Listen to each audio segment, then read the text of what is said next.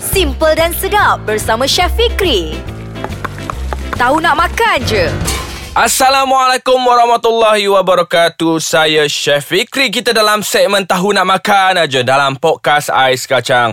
Dan terima kasih kepada pendengar-pendengar yang masih mendengarkan podcast Ais Kacang dalam segmen Tahu Nak Makan aja sebab saya suka nak kongsikan resipi-resipi yang cukup menarik kepada anda semua.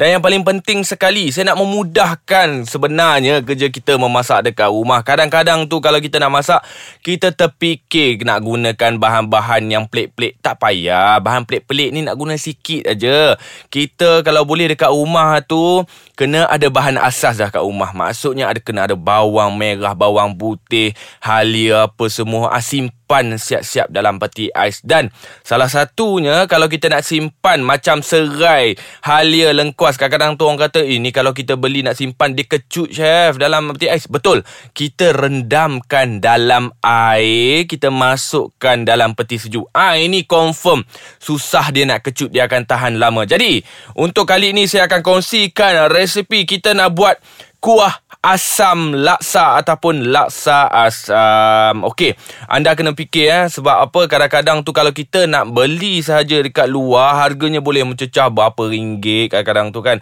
Apa kata kita buat dan salah satunya apa yang special tentang resipi saya ni kita boleh kongsikan ataupun kita boleh buat setiap hari kalau orang datang rumah ataupun dalam perayaan. Dan jom saya nak bagi tahu kepada anda semua resepi buat kuah laksa asam ni senang sahaja kita beli empat ekor ikan kembung ataupun lapan ekor kalau nak lebih rasa ikan lah.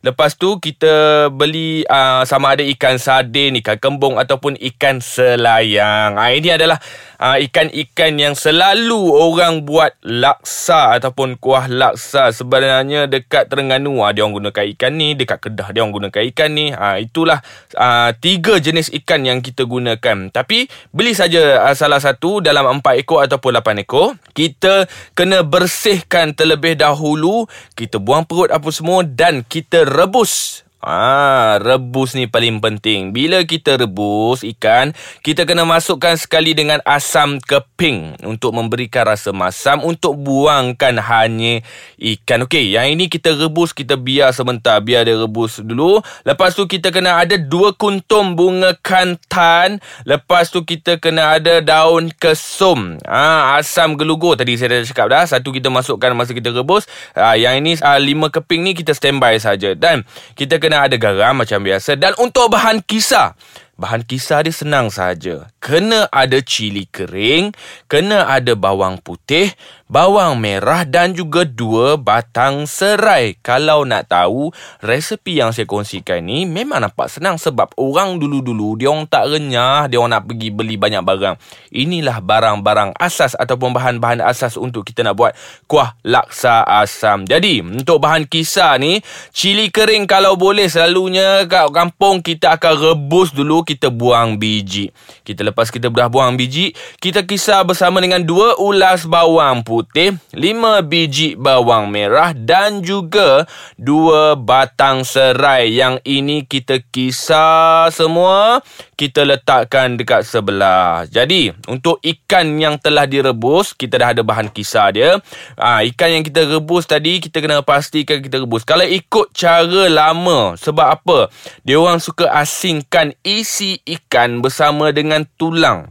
Sebab saya nak beritahu kat sini Setengah tu memanglah Kan zaman sekarang ni Orang meniaga ni Dia orang tak ada nak asing-asingnya. Dia orang rebus sekali Dia orang kisar sekali Tulang dengan isi ni.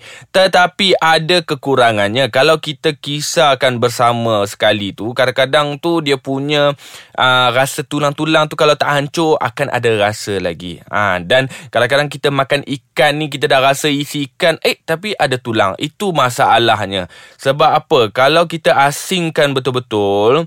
Kita ambil isi ikan Kita tak kat sebelah. Tulang ni Kita kena kisarkan dia lagi Untuk kita nak ambil dia punya Air tulang je. Ha, Itulah tips saya. Tapi Apa kata kita rehat sebentar Saya akan sambung selepas ini Macam mana Seterusnya nak buat kuah laksa asam. Jadi jangan ke mana-mana Dalam segmen Tahu Nak Makan aja. Baik, kita kembali lagi dalam segmen Tahu Nak Makan aja. Terima kasih yang sentiasa mendengarkan saya. Saya ucapkan terima kasih banyak-banyak. Dan seterusnya, kita terus nak buat ha, Macam tadi saya cakap Kita dah rebus ikan Kita asingkan isi bersama tulang Jadi Tulang ni Kita kisar sehingga halus Bersama dengan air rebusan ikan tadi Kita kisar betul-betul halus Lepas tu kita tapiskan dia ha, Inilah cara yang betul kita nak buat kuah laksa dan untuk isi ikan ni kita pun boleh kisarkan dia juga. Kalau nak buat sendiri-sendiri nak hancur-hancurkan uh, saja-saja besar-besar pun boleh. Tapi kalau macam kita nak bagi dia rasa halus kita kisar isi ikan bersama dengan air uh, rebusan ikan tadi kita kisarkan juga kita letak kat sebelah tepi. Jadi yang tulang ni tadi kita dah kisar betul-betul kita tapis. Nah dia kena tapis sebab kalau boleh kita nak buang lebih-lebihan yang kadang-kadang kita kisar tak tak hancur tu kan Okey, yang ini kita biarkan dekat sebelah. Okey, yang paling penting sekali, yang ini saya paling suka sebab kita tak gunakan kaedah kita menumis. Kita merebus sahaja. Jadi, ha, air rebusan tulang tadi, kita panggil air tulang. Air tulang dengan air ikan. Okey, air tulang tadi ni, kita masukkan dalam periuk. Bila kita masuk dalam periuk, kita masukkan sekali dengan ikan tadi. Ha, ikan yang telah dikisar tadi, kita masukkan sekali.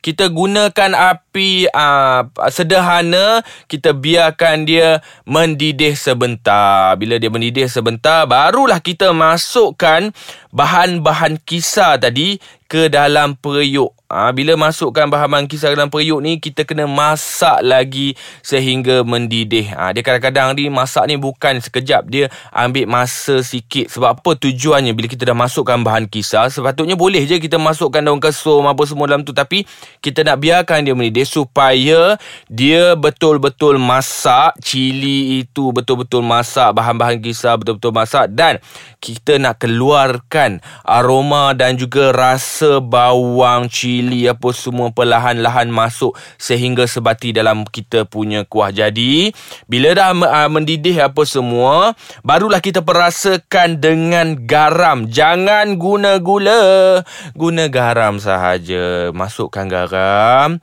masukkan bunga kantan. Bunga kantan tadi dua kuntum kita belah empat. Ha, setengah tu dia suka hiris halus tapi tak payah. Kita belah empat saja kita masukkan. Jadi bila kita masukkan uh, bunga kantan dalam kita punya air rebusan tu, dia akan keluarkan dia punya wangi dia tu. Ha, dan kita masukkan daun kesum sekali. Daun kesum ni tak kisah setengah orang nak guna banyak, nak guna sikit pun tak ada masalah. Kita masukkan dan kita gunakan api yang perlahan pula. Kita biarkan dia merenih perlahan-lahan sampai mendidih juga. Bila dah mendidih, kita kena pastikan kita rasa dulu okey tak okey sebab kita tak gunakan gula apa semua kita gunakan terus garam. Jadi bila kita dah rasa okey apa semua dan pastikan sentiasa kita kalau boleh kita kacau lah sebab bila uh, kuah laksa ni dia punya ikan tu walaupun kita dah kisar kita masukkan dalam dia akan dia berat dia akan jatuh ke bawah. Jadi kita kena sentiasa kacau dan kalau boleh kita masukkan air kita lebihkanlah sikit kita punya kuah laksa ni tapi jangan terlalu cair. Bila kita dah kacau-kacau apa semua kita tutup api kita simpan. Tapi lagi satu tips untuk anda. Untuk kuah laksa asam ni kalau nak makan besok hari ini dah buat kita dah tutup api kita biarkan dia sejuk dalam uh, suhu bilik. Lepas tu kita masukkan dalam peti sejuk Ha, ini salah satu juga tips untuk nak membuatkan kita punya kuah laksa ni lagi sedap, lagi menyelerakan. Sebab apa? Bila kita simpan, ha, dia akan perlahan-lahan juga akan keluarkan dia punya aroma. Dia akan keluarkan lagi. Jadi besok tu kita nak makan, kita perangatkan balik. Ha, itulah tips orang-orang dulu buat. Sebab tu laksa dia orang sedap. Ha, inilah caranya. Dan laksa ni nak guna jenis apa laksa, tak kisah ikut suka ke anda. Jadi inilah sahaja resipi saya untuk kali ini dan seterusnya saya akan kongsikan resipi-resipi lain dalam segmen tahu nak makan aja dalam podcast Ais Kacang dan jangan lupa untuk download lah aplikasi Ais Kacang ni supaya boleh dengarkan coloteh saya berkongsikan resipi-resipi yang menarik. Jadi kita jumpa di lain hari. Assalamualaikum. Bye.